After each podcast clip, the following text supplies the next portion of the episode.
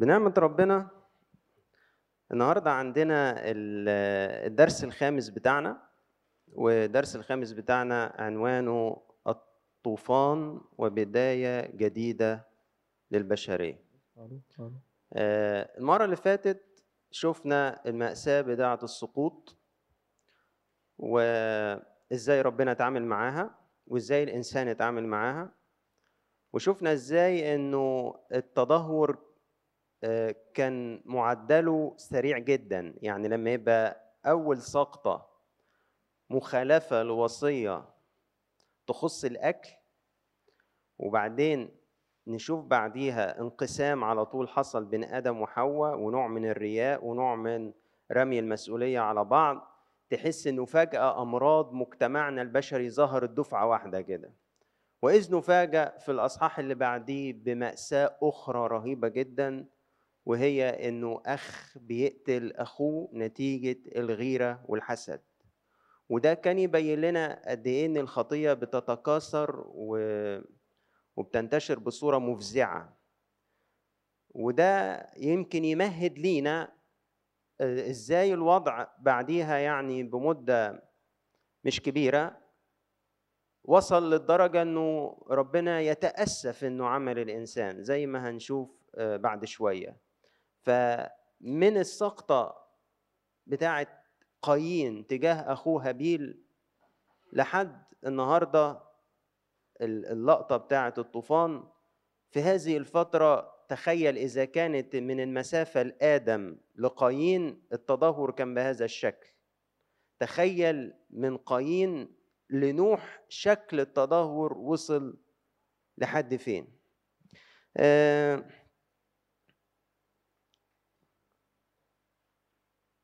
حد شا... حد يسمع عن إنه في نموذج محاكاة معمول لفلك نوح حقيقي بنفس المأساة حد حد شاف الصورة دي قبل كده؟ سمعتوا بيه؟ طب تعالوا ندخل جوه شوية هو في ليه تذاكر بالدولار بس يعني أنا هدخلكم النهاردة مجاني آه، في الفيديو ده في الآخر هتكتشف إنه هو في تذكرة تقريبا بتقضي اليوم هناك ب 100 دولار شاملة وجبة وكده وفي بيستقبل جروبات تبات في الغرف المعيشة اللي جوه الفلك يعني بيقول لك إن إحنا مستعدين نستقبل groups ومش هنزود إلا على التذكرة 20 دولار وتبات جوه الفلك زي ما كان نوح وأولاده بايتين فلو تحبوا ممكن نعمل آه آه، ال mission بتاعت ال group اللي جاية ممكن يروحوا يقضوا يوم في فلك نوح ويجوا آه، يورونا بقى القصة دي. طيب نقرأ مع بعض نفتح مع بعض سفر التكوين أصحاح ستة. ونشوف الجزء بتاعنا النهارده. وحدث لما ابتدأ الناس يكثرون على الأرض وولد لهم بنات أن أبناء الله أو أبناء أو بنو إلهيم رأوا بنات الناس أنهن حسنات فاتخذوا لأنفسهم نساء من كل ما اختاروا. فقال الرب لا يدين روحي في الإنسان إلى الأبد لزيغانه هو بشر وتكون أيامه مائه وعشرين سنة. كان في الأرض طغاة في تلك الأيام. وبعد ذلك أيضا إذ دخل بنو الوهيم على بنات الناس وولدنا لهم أولادا هؤلاء هم الجبابرة الذين منذ الدهر ذووا اسم. آه، طبعا النص مختصر جدا لدرجة إن أنت ممكن تحس آه، يعني مش للدرجه يعني ربنا إيه يعني إيه ال- اللي حاصل؟ لكن هو محتاج فعلا إن نعيش السياق ونفهم. آه، مين هم أبناء الله أو مين هم بنو إلهيم ومين هم بنات الناس؟ كان في ثلاث نظريات لتفسير مين هم بنو الله. نظرية أولى رفضها كل آباء الكنيسة وإلى الآن مرفوضة إن هم الملائكة. لأنه في استحالة من تزاوج الملائكة بالبشر. ولو كان هذا الأمر مظبوط طب ليه العقاب جه على البشر وما جاش على الملائكة؟ مش معنى إنه في سفر أيوب بنو الله كانت تشير للملائكة يبقى منين ملاقيها في الكتاب تبقى بتشير للملائكة؟ لأنها في أوقات أخرى اتقالت على القضاة والملوك أنا قلت أنكم آلهة وبنو العلي تدعون. فأول نظرية بتاعت إن ده ملائكة تزاوجوا بالبشر دي نظرية رفضت من كل آباء الكنيسة وإلى اليوم مرفوضة. في نظريتين تانيين واحدة فيهم أرجح من واحدة. النظرية الأرجح وتبناها معظم آباء الكنيسة إنه بنو إلوهيم هم أبناء شيث أو أبناء أنوش. والقديس كيرلس الكبير بيقول إنه أنوش مكتوب جنبيه حينئذ ابتدأ أن يدعى باسم الرب. فبيفسرها إن أنوش نفسه بدأ يدعى يدعى عليه اسم ربنا. فنسله باسمه بنو الله أو أبناء الوهيم لأنه كان النسل المبارك أو النسل اللي ساير في طريق ربنا. في مقابل عيلة قايين كلها ونسله دعيوا إن هم آه، الناس أو الإنسان ما فيهوش حاجة من ربنا يعني إنجاز التعبير يعني. مش ماشي في سكة ربنا. بيأيد دوا إن القديس مار أفرام السورياني في تفسيره لسفر التكوين بيحطنا في صورة كده إنه بعد ما قايين قتل هابيل حصل زي فصل جغرافي بين نوح راح سك... آه، بين قايين راح سكن في أرض اسمها نود وبقي في حتة وولاد شيث في حتة فبقي فيه فعلا عدم خلطة واضح وبقي فيه زي خصومة لأنه أنت وعيلتك اللي قتلتوا عمنا. فبقي دول معزولين ومنبوذين. عيلة قايين دي ونسله وفي مدينة لوحديهم و. لما ابتدأ بنو الله اللي هم أولاد شيث وأولاد أنوش يبصوا لبنات قايين أو نسل قايين ويشتهوا هؤلاء بدأوا ياخدوا منهم زوجات. ونلاحظ إن النص اللي قدامي بيشاور لي إن الأجواء اللي أثارت غضب ربنا جدا كان في انفلات من نوعين. انفلات جنسي وانفلات في الغضب والعنف. يعني الشاهد اللي قدامي بيشاور لي على دول. يقول لك من كل ما اختاروا يعني إيه من كل ما اختاروا يعني كل واحد زي ما هو عايز. يجوز اتنين وتلاتة وعشرة وخمستاشر وعشرين وأي حد ومتجوزة ولا مش متجوزة. أي حد من كل ما اختاروا في انفلات جنسي. وفي في نفس الوقت انفلات في العنف. يقول لك جبابرة وطغاة. النسل اللي طالع نسل فيه عنف رهيب أدى لمظالم اجتماعية رهيبة. وده برضو قايله معظم آباء الكنيسة. يعني معظم آباء الكنيسة قالوا إنه آه، حصل مظالم اجتماعية رهيبة جدا. فربنا بص كده من فوق. إيه ده؟ هم دول اللي أنا خلقتهم فين صورتي؟ فين صورتي؟ إيه إيه الشر اللي طالع من الأرض ده؟ إيه العنف ده؟ إيه الخيانة دي؟ إيه ده؟ ده تصور أفكار قلب الإنسان جاية في الترجمة السبعينية إنما هو الشرير كل اليوم مش بس كل يوم لا كل اليوم. تخيل يعني على مدار اليوم كله مفيش فكرة واحدة كويسة. شر رهيب. شر رهيب. فراح ربنا قال لا أنا هعمل restart عارفين restart هعمل restart للبشرية. يقول لك ورأى الرب هنا غير بدل إلوهيم كاتب يهوه أن شر الإنسان قد كثر في الأرض وأن كل تصور أفكار قلبه إنما هو الشرير كل يوم. وأنا حاطط لك من السبعينية بين قوسين كل اليوم. عشان تدرك قد إيه يعني إحنا بتجيلنا أفكار شريرة وبنشتهي شرورا. بس يعني ما يسلمش الأمر يعني على مدار اليوم برضو تجيلنا كذا فكرة كويسة يعني.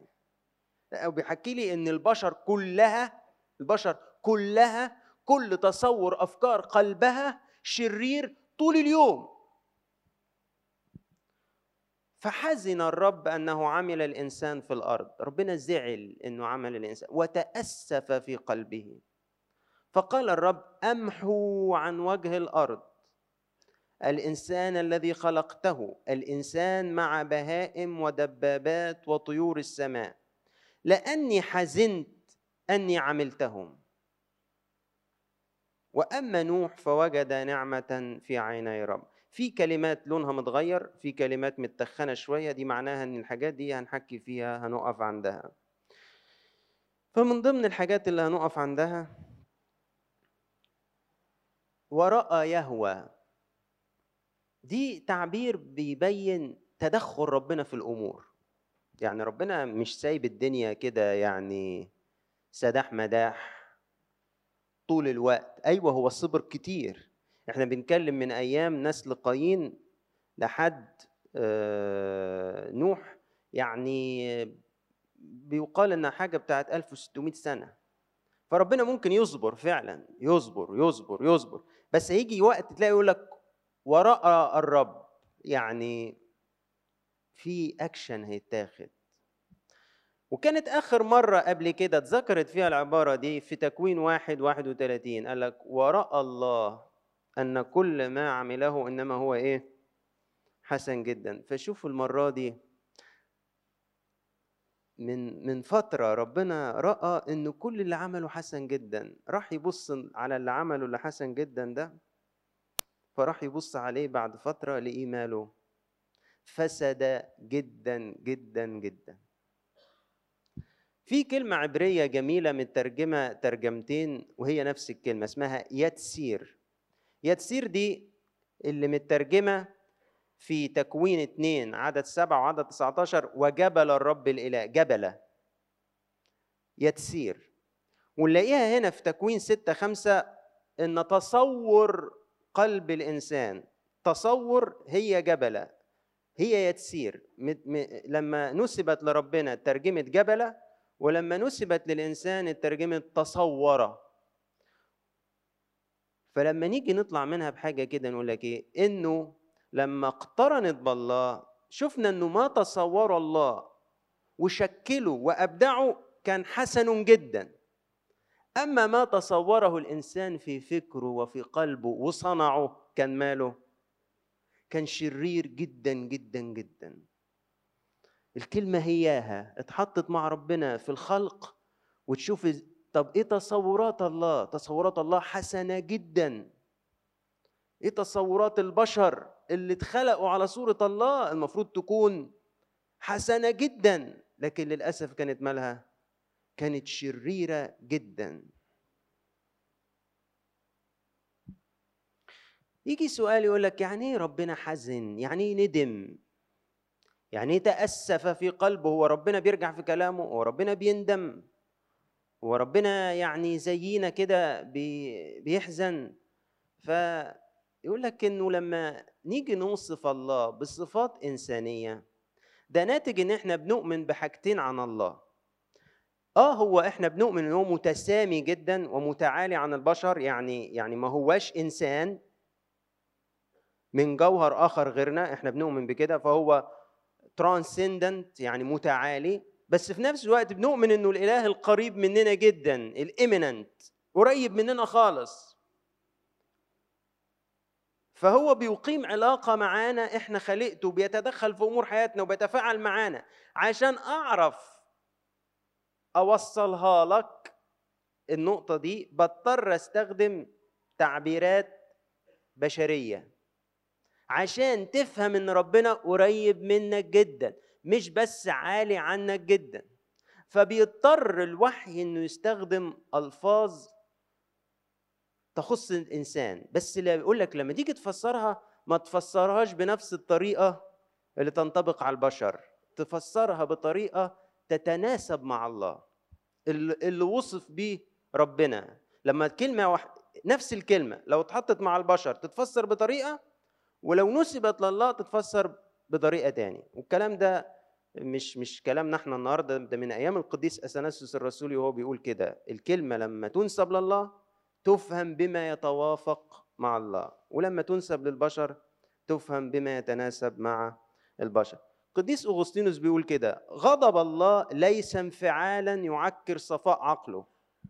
يعني مش ربنا البشر عكننوا عليه من الشر بتاعهم. لا غضبه يعني في دينونة يعني في حكم. ده معنى كلمة غضب. في دينونة وفي حكم.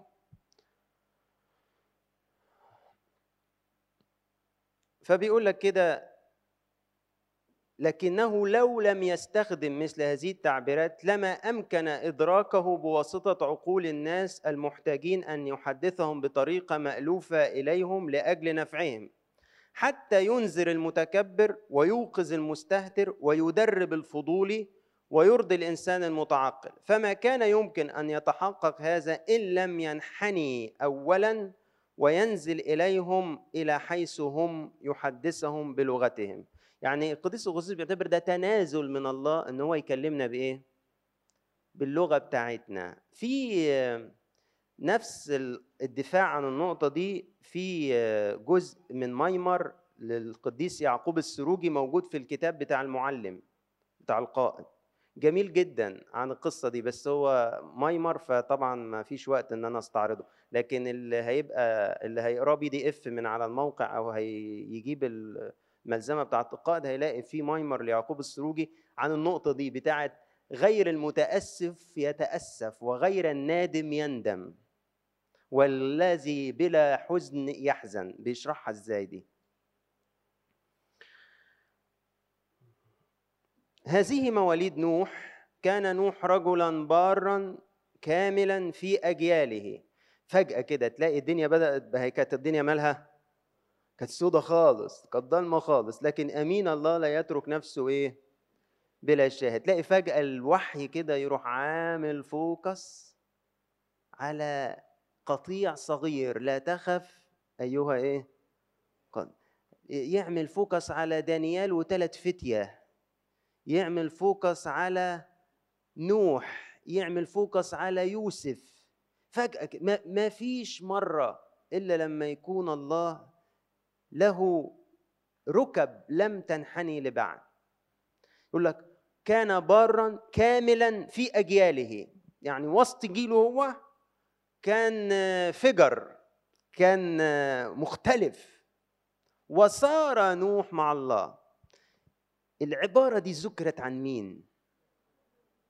عن واحد من جدوده ولم يؤخذ لأن الله لم يوجد لأن الله أخذ وصار أخنوخ مع الله. يجي واحد من نسله يكرر هذا الأمر وصار نوح مع الله. الشخص اللي يصير مع الله لازم يحصل معاه عجائب. الشخص اللي يصير مع الله لازم لازم هتلاقي حياته مختلفة. يعني أخنوخ صار مع الله وبعدين يقول لك ما ماتش ما ماتش. ده إحنا قرينا إصحاح كامل. يقول لك وعاش فلان كام سنة ومات وعاش فلان كام سنة ومات وعاش فلان كام سنة ومات وكلها أرقام من التسعميات والثمانميات والسبعميات.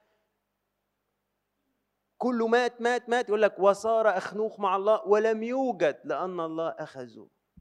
طب وصار نوح مع الله وعمل عجايب مع نوح. ربنا. هنشوفها دلوقتي. مفيش حد يسير مع الله والله ما ياخدش باله والله ما ي... ما يلقطوش. السماء ما تلقطوش لا هتلقطه وهتم عليه فوكس جامد. وولد نوح ثلاث بنين ساما وحاما ويافث. وفسدت الأرض أمام الله وامتلأت الأرض ظلما. وراى الله. تاني اهو وراى الله. الأرض فإذ هي قد فسدت إذ كان كل بشر قد أفسد طريقه على الأرض.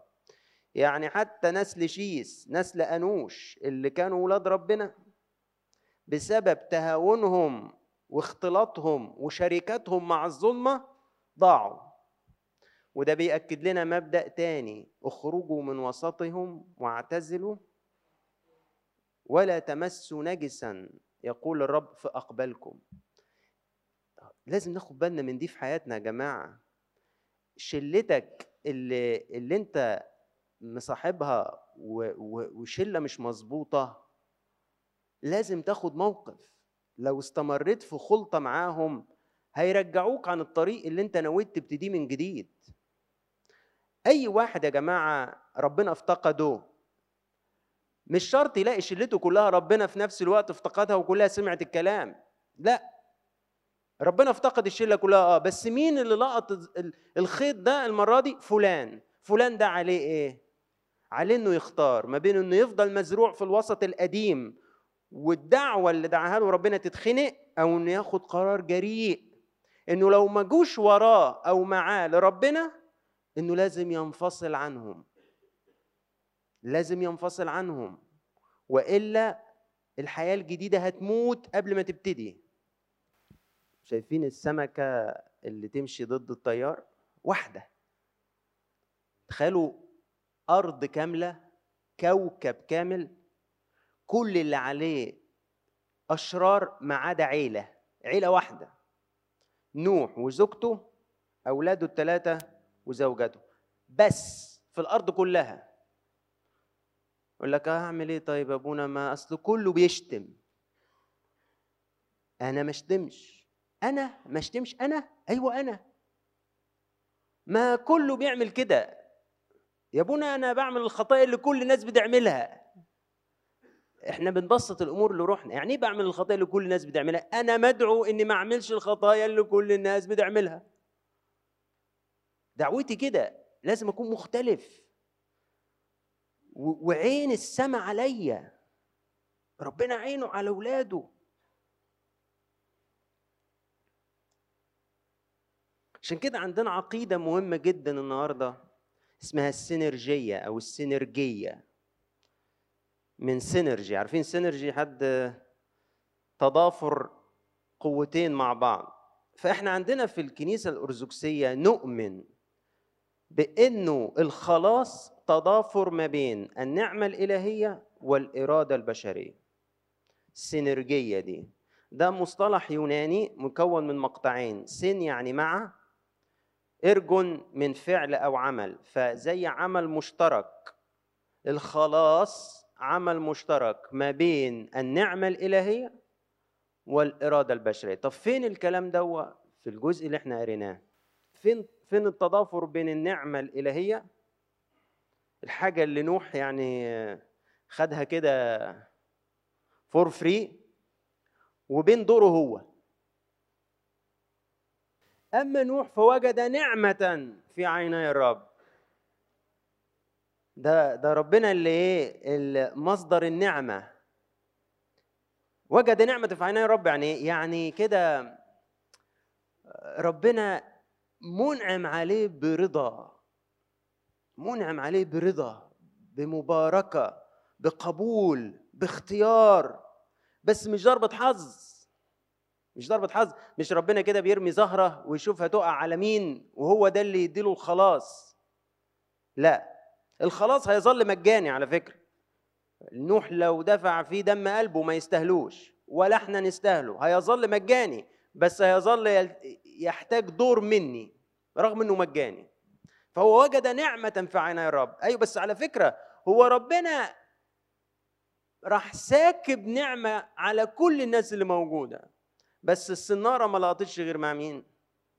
مع عيلة واحدة مع عيلة واحدة تقول أنت ليه أبونا بتقول عيلة؟ ليه مش بتقول نوح بس؟ لأنه لولا إن ولاده وزوجاتهم ومراته كويسين ما كانوش يخلصوا معاه تقول له أنت عرفت منين أقول لك هتلاقي في سفر حسقيال في شاهد كده هتلاقوه في القرايات بتاعة الأسبوع. يقول لك يا, ح... يا ابن آدم لو في مدينة ووجد فيها ثلاثة نوح وأيوب ودانيال وكانت المدينة دي شريرة جدا وأنا هسمح بعقاب ليها فالثلاثه دول بس يخلصون دون غيرهم يخلصون بأنفسهم فقط. يعني ما يقدروش إيه؟ يخلصوا حد هم الثلاثه ينفدوا لوحديهم ما يقدروش يخلصوا حد فإذا لولا إنه ولاد نوح كانوا كويسين لولا إن زوجات ولاد نوح كانوا كويسين لولا إن زوجة نوح كانت كويسة ما كانوش برضه هيدخلوا معاه أما الدور بتاع آه، نوح فإنه صار مع الله. ده أنتوا هتلاقوا بعد شوية تتكرر عبارة يقول لك إيه؟ أما نوح ففعل كل ما أمره به الرب. يقعد تتكرر كده. جت أربع مرات. يعني ربنا يقول له اعمل كذا. تلاقي نوح يعمل ما أمره به الرب. اعمل كذا. يقول له أما نوح فعمل ما أمره به الرب. أربع مرات. ما تؤكد إن الراجل ده رجل طاعة. راجل بيمشي ورا ربنا. إحنا محتاجين يا جماعة نكون بي ديفرنت لازم نكون مختلفين. من الحاجات اللي بتزعلني جدا إنه في الأيام دي المسيحيين ما عادوش مختلفين. أو في مجملهم. ما عادش تحس الملح ما عادش بيملح زي ما قال المسيح كده. في فين فين تميزهم؟ مش تميزهم من على رأسهم ريشة. لا بالعكس تميزهم في اتضاعهم. تميزهم في إنكارهم لذواتهم. تميزهم في محبتهم للآخرين. تميزهم في طاعتهم لربنا. تميزهم إنهم يمشوا ضد التيار مش زي ما السكة الأسهل نمشي فيها. فين ده دلوقتي؟ لازم يكون موجود. هو بالتأكيد موجود بس إحنا محتاجين كلنا نكون كده. محتاجين كلنا نكون كده. أما نوح فوجد نعمة في عيني الرب. كان نوح رجلا بارا كاملا في أجياله وصار نوح مع الله. شايفين التروس دي اللي بتمشي مع بعض؟ دي النعمة والإرادة. ما ينفعش العملية تمشي بترس واحد أبدا. في طبعا طوائف مسيحية أخرى وكنائس مسيحية أخرى عندها أن الخلاص ده تعيين سابق. هو نوح ملوش أي فضل فيه. إحنا ككنيسة أرثوذكسية نرفض أي عقيدة تنتقص من إرادة الإنسان. لأن إحنا اتعلمنا في دروس فاتت إن الإنسان خلق على صورة الله وعنده إيه؟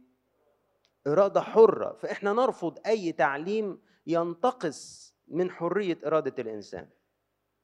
ونرفض أيضا أي تعليم يجعل الخلاص جهد بشري مننا. لا هيظل الخلاص مجاني ولا نستحقه بس لينا دور تجاهه. وهو ده التضافر ما بين النعمة الإلهية والإرادة البشرية. تعليم الأرثوذكسي واضح جدا. ها أنا زواقف على الباب وأقرع. إن سمع أحد صوتي وفتح الباب أدخل إليه. ربنا ما بيكسرش الباب. نعمة الله بتدعونا جميعا بس ما ترغمش أحد. قديس يوحنا زبيل فم يقول إيه؟ الله لا يجذب أي إنسان إليه بالقوة أو بالعنف. إنه يرغب في خلاص الجميع لكنه لا يرغم احدا. عشان كده أحيانا نتحير يا أبونا أنا مش عارف ليه ربنا سايبني أغلط. بسمعها كتير جدا في الاعترافات دي بالذات لو واحد متمرر من خطية معينة أو قيد معين مسيطر عليه. ليه ربنا سايبني أعمل العادة؟ ليه ربنا سايبني أفتح المواقع الوحشة؟ ليه ربنا سايبني مش عارف إيه؟ حبيبي هو شغال عليك عشان تريد وأن تفعل. لكن مش هيعمل الحتة دي نونو مكانك. هو قاعد يقرع يقرع يقرع عشان ينشئ فيا إرادة إرادة إرادة إن أنا أقول أيوه أنا هحاول أنا هجاهد أنا عايز أتحرر. ولما يوصل الصرخة اللي جوايا دي لدرجة صادقة ألاقي الحرية حصلت. ليه؟ لأنه في دفعة نعمة إلهية من فوق جاية ومستعدة وعايزة بس مستنية إنها تجد معاها إيه؟ إرادة. طب ولو الإرادة دي لسه مش موجودة أفضل أسقط أسقط أسقط أسقط.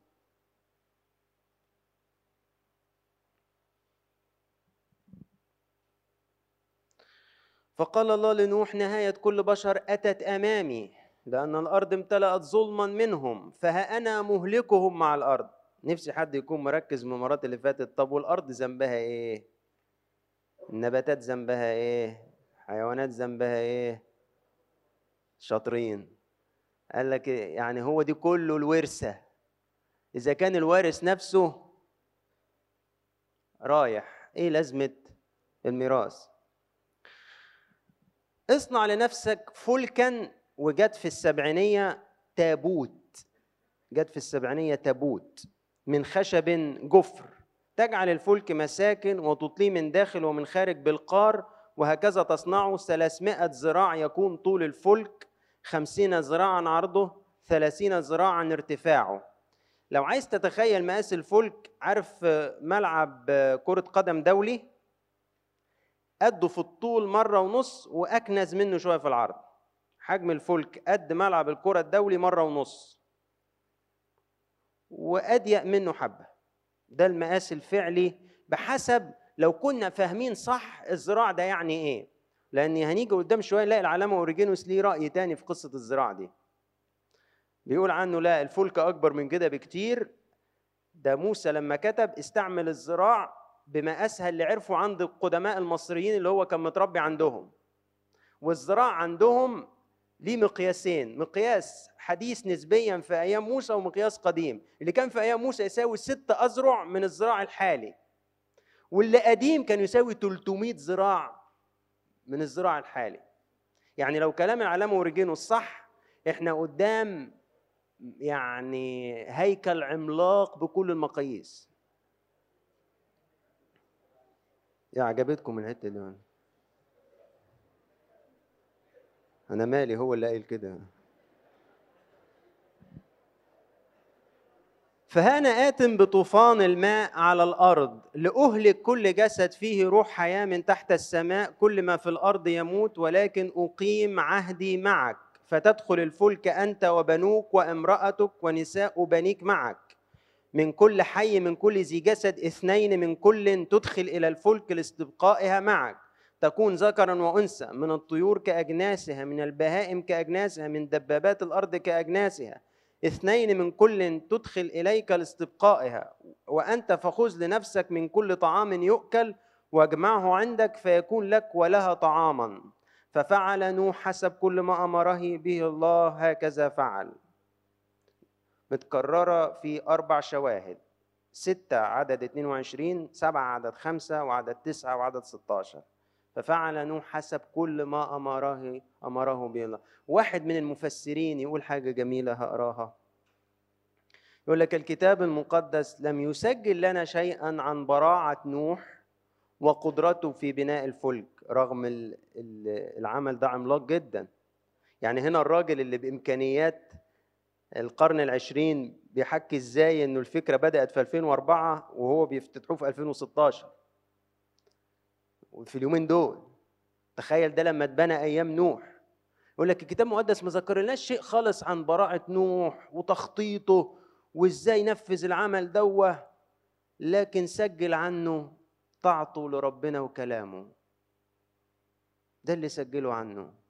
ما سجلش إنه كان أستاذ في التخطيط وإزاي عمل ده وإزاي وجاب منين وجمع إزاي وظبط الدنيا إزاي. ما جابش أي سير عن ده. ذكر بس عنه إنه كان مطيع لكلمة ربنا. ده الامتياز اللي كان في حياة نوح. وده الطاعة دايما يا جماعة ترجمة عملية للإيمان. الإيمان بالله يترجم في الطاعة. طبعا إحنا أولاد مدرسة الإسكندرية اللاهوتية وقلنا في بداية راكوتي إن إحنا ماشيين على الخط بتاعه فالقديس كرولوس الكبير شرح القصة دي بحسب سياقها التاريخي. وبعد كده أنا قاطع الجزء اللي بعديها. يقول لك وطالما وصل كلامي بالفعل إلى هذه النقطة بحسب السرد الحرفي والتاريخي أعتقد أنها ليست هناك حاجة لأي شيء آخر. حسنا فلنتقدم تابعين آثار كل ما قيل حاملين المعنى المخفى في هذه الأمور لكي نصيغ سر المسيح. حط العدسة بتاعت إيه؟ كريستولوجي أو الخريستولوجي أو عدسة العهد الجديد وهيبص بيها على حادثه الطوفان دي. خلاص حكينا فيه وطوله وعرضه وإيه اللي حصل وإيه اللي سوى. وبعدين أنا دلوقتي إيه علاقتي بالقصة دي؟ راح جايب العدسة بتاعت العهد الجديد وراح حاططها كده على أصحاح ستة. لكي نصيغ سر المسيح ونبرهن أن نوحا نفسه وعناية الله الحكيمة والسرية بالفلك يمثل صورة الخلاص بواسطة المسيح. لأن هذا هو نوح الحقيقي أي البر والراحة لأنه هكذا معنى اسم نوح. لامك لما جاب نوح قال هذا يريحنا من تعبنا. فيقول لك اللي, اللي ريحنا فعلا من تعبنا هو مين؟ هو المسيح. تعالوا لي جميع المتعبين وثقيل الأحمال وأنا إيه؟ أريحكم. فالمسيح هو نوح الحقيقي. فقد صار لنا نحن الذين آمنا به برا وراحه نوح الحقيقي أسس على مثال الفلك القديم الكنيسة. هي الفلك القديم ده. كل من يدخل فيه ينجو من دمار العالم. هكذا يفسر بولس العظيم سر الفلك قائلا بالإيمان. نوح لما أوحي له عن أمور لم ترى خاف فبنى فلكا لخلاص بيته. وقال عنه القديس بطرس الذي خلص قليلون أي ثماني أنفس بالماء الذي مثاله الآن يخلصنا بالمعمودية. لإزالة لا وسخ الجسد بل سؤال ضمير صالح عن الله بقيامة يسوع المسيح. أباء الكنيسة يا جماعة يحلو لهم إنهم يقولوا إن الأرض مش غرقت بالطوفان الأرض اتعمدت نطفت بقت خليقة جديدة خدت بداية جديدة. فبينظروا للمية دي إن دي معمودية للأرض. وبيعتبروا من واقع تفسير العهد الجديد عند القديس بطرس إن ده إشارة فعلا للكنيسة ولسر المعمودية. وهتلاقوا في الكتاب بتاع المعلم أقوال كتير بتايبولوجي بيبص لحادثه الطوفان ويربطها بالمعمودية. أقوال كتير. القصة بتاعت نوح البار دي موجودة فين في الليتورجية بتاعت كنيستنا؟ القصة دي موجودة في نبوة الساعة التاسعة من نهار ثلاثاء البصخة. واللي منكم هيرجع ويبص في قراءات ثلاثاء البصخة هيلاقي إنه كل الأناجيل بتحكي عن الدينونة العتيدة أن تكون ومجيء المسيح الثاني فراحت الكنيسة واخدة لها صورة مسبقة من إيه؟ من حادثة الطوفان وحطها نبوة للساعة.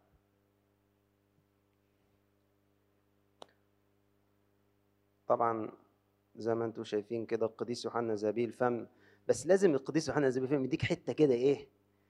حلوة زيادة من عنده. يعني كله قال إن الطوفان وزي المعمودية والفلك الكنيسة يجي القديس يوحنا زبيل فم يديها حتة زيادة كده يقول لك يقول لك لا إحنا الكنيسة أحسن من الفلك.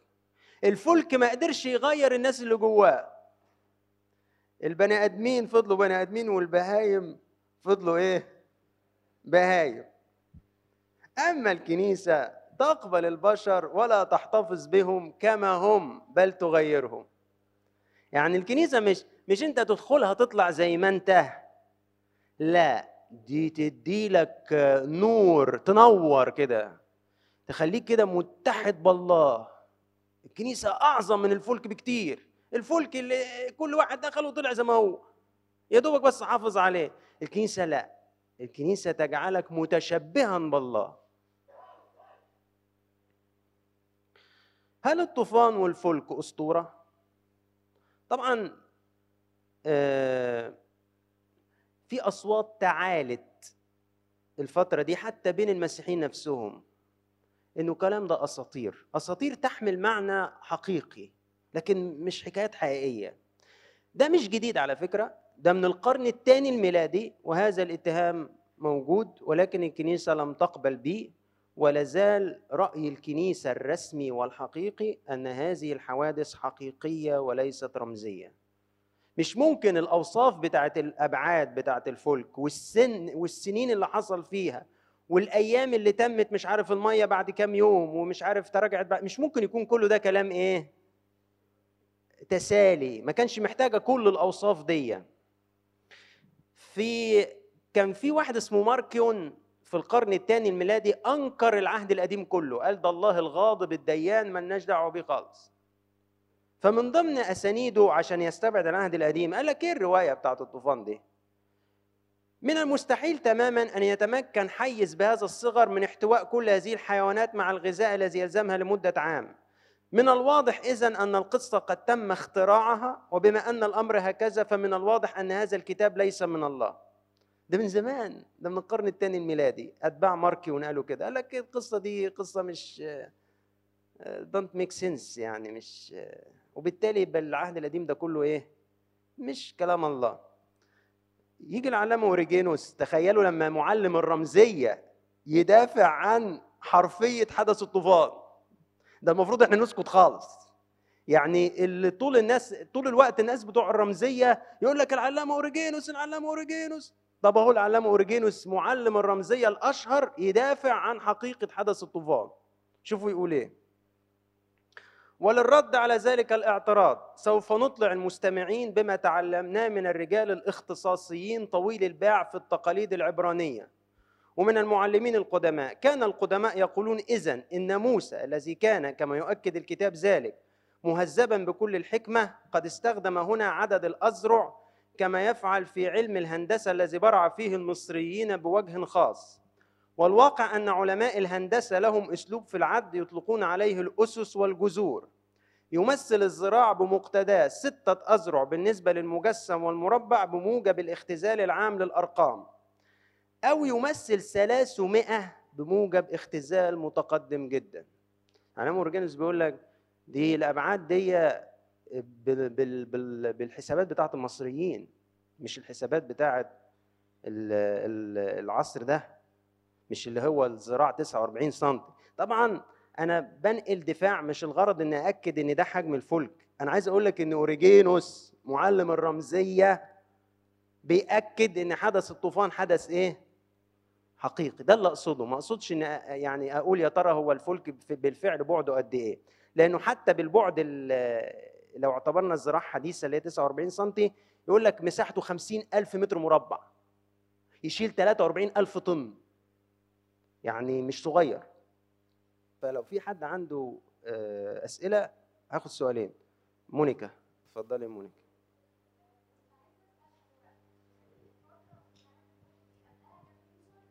آه. فهو الفكرة يعني إيه اللي خلى ده زيادة عن اللي بيحصل مثلا دلوقتي؟ يعني إشمعنى الفترة دي؟ ما أكيد في حصل الأشر يعني. آه سؤال مونيكا جميل. وحاجة تانية يعني إيه معلم الرمزية؟ يعني دايما يبص معلم الرمزية يعني يعني دايما يميل للتفسير الرمزي لأحداث الكتاب.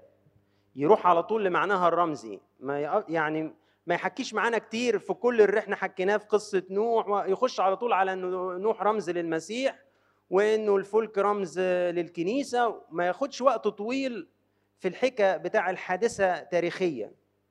ومع هذا فراح دافع عن حقيقة حدث الطوفان. ده بالنسبة للجزء بتاع أوريجينز. طبعا في دفاع حديث على فكرة هتلاقوه موجود برضو في كتاب المعلم. في دفاع حديث وفي مراجع موجودة يا جماعة للي عايز يطلع زيادة على موضوع الفلك. هتلاقوا في الكتاب بتاع المعلم برضو مذكور بعض المراجع اللي ممكن ترجعوا لها سواء على النت أو كتب ورقية. بس أنا هنا باخد لقطات من كتاب المعلم مش بقدر آخد كل المحاضرة.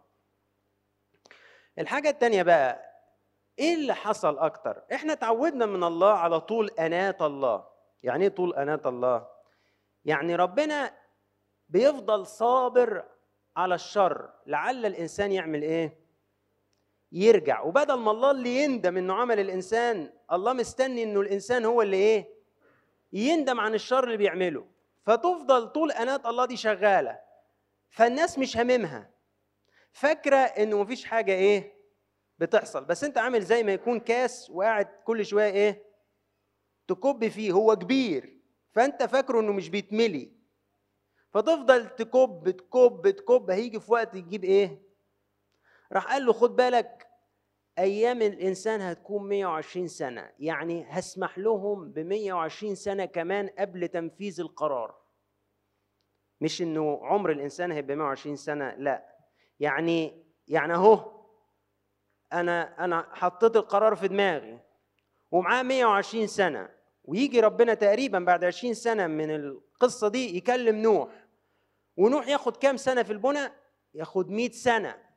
كل ده اكسترا بونص مدة يعني. يمكن الإنسان يرجع. ده غير المدة الأولى. فده ده السبب. طب تقول لي ليه ربنا ما كرروش تاني؟ هل لأن إحنا ما جبناش الشرور بتاعه ما قبل الطوفان؟ ميبي ولكن الاكثر إنه كان في عهد بعد الطوفان. بين الله وبين نوح وعلامته في السماء قوس القزح انه ربنا لن يمحي الأرض بطوفان مرة أخرى. ده السبب إنه ده ما تكررش تاني. في حد عنده اتفضل. اسمك إيه؟ مايك. اتفضل يا مايك. أنا عندي تصور لقصة الفلك تخليني أحس إنه إنه الموضوع make sense وحقيقي وبرمزيته برضه. أنا ب- بشوف إنه آه، لما ربنا يقول أغرق كل العالم مش قصده الكرة الأرضية بكاملها يعني بكامل دورانها. آه، لما نقول مثلا إنه ساعات كان في الغاز لأهلنا وإحنا صغيرين إنه قايين آه، يقول لك مين اللي قتل نص العالم؟ فقايين لأنه ما كانش فيه غير العالم كله أربعة يعني. فأعتقد لما قال إنه أغرق كل العالم كان يقصد المكان المأهول بالبشر. ولما نقول دي دي وجهة نظر بعض الناس بس أحب أوضح النقطة دي مش دي. الرأي الرسمي للكنيسة إن ده حدث عالمي لكن في بعض الناس بيقولوا الكلام اللي بيقوله زميلنا مايك. و- و- ونفس برضو الموضوع بينطبق للحيوانات لأنه لأنه فعلا الحيوانات اللي موجودة على كل الكرة الأرضية غير اللي انقرض كمان كان موجود من فترة مفيش مكان أقدر كده أتخيله بسهولة يعني حتى لو كان خمسين ألف ولا 200 ولا مش عارف كام ألف طن انه يقدر يشيل كل الحيوانات بأحجامها من حيوانات برية وبر مائية وزواحف وإلى آخره فأنا بعتقد إنه برضو الحيوانات اللي دخلها معاه هي الحيوانات اللي كانت موجودة في النطاق حيزه المأهول. الجغرافي اللي أنت آه تقصد آه في الحيز الجغرافي ف... ف... رأي يعني. مايكل في آخرون بيشاركوه فيه لكن مش هو رأي الكنيسة الكنيسة شافت من من زمان إن الطوفان كان بالفعل حدث عالمي لكن لو عايز تقرأ عن الديبيتس حوالين الموضوع ده هتلاقيها موجودة في مراجع أنا ذاكرها موجودة في كتاب المعلم لو أنت عايز تقرأ ليه اللي بيدافعوا عن آه، عالمية حدث الطوفان بيدافعوا إزاي وإيه وجهة نظرهم وإيه اللي بيؤيد كلامهم من العلم بما يرد على النقط بتاعة المكان والحيز. و- وانتشار الأمر في العالم هتلاقي في مراجع موجودة في كتاب. وكتاب موجود على الموقع تنزله بي دي اف مفيش أي مشكلة يعني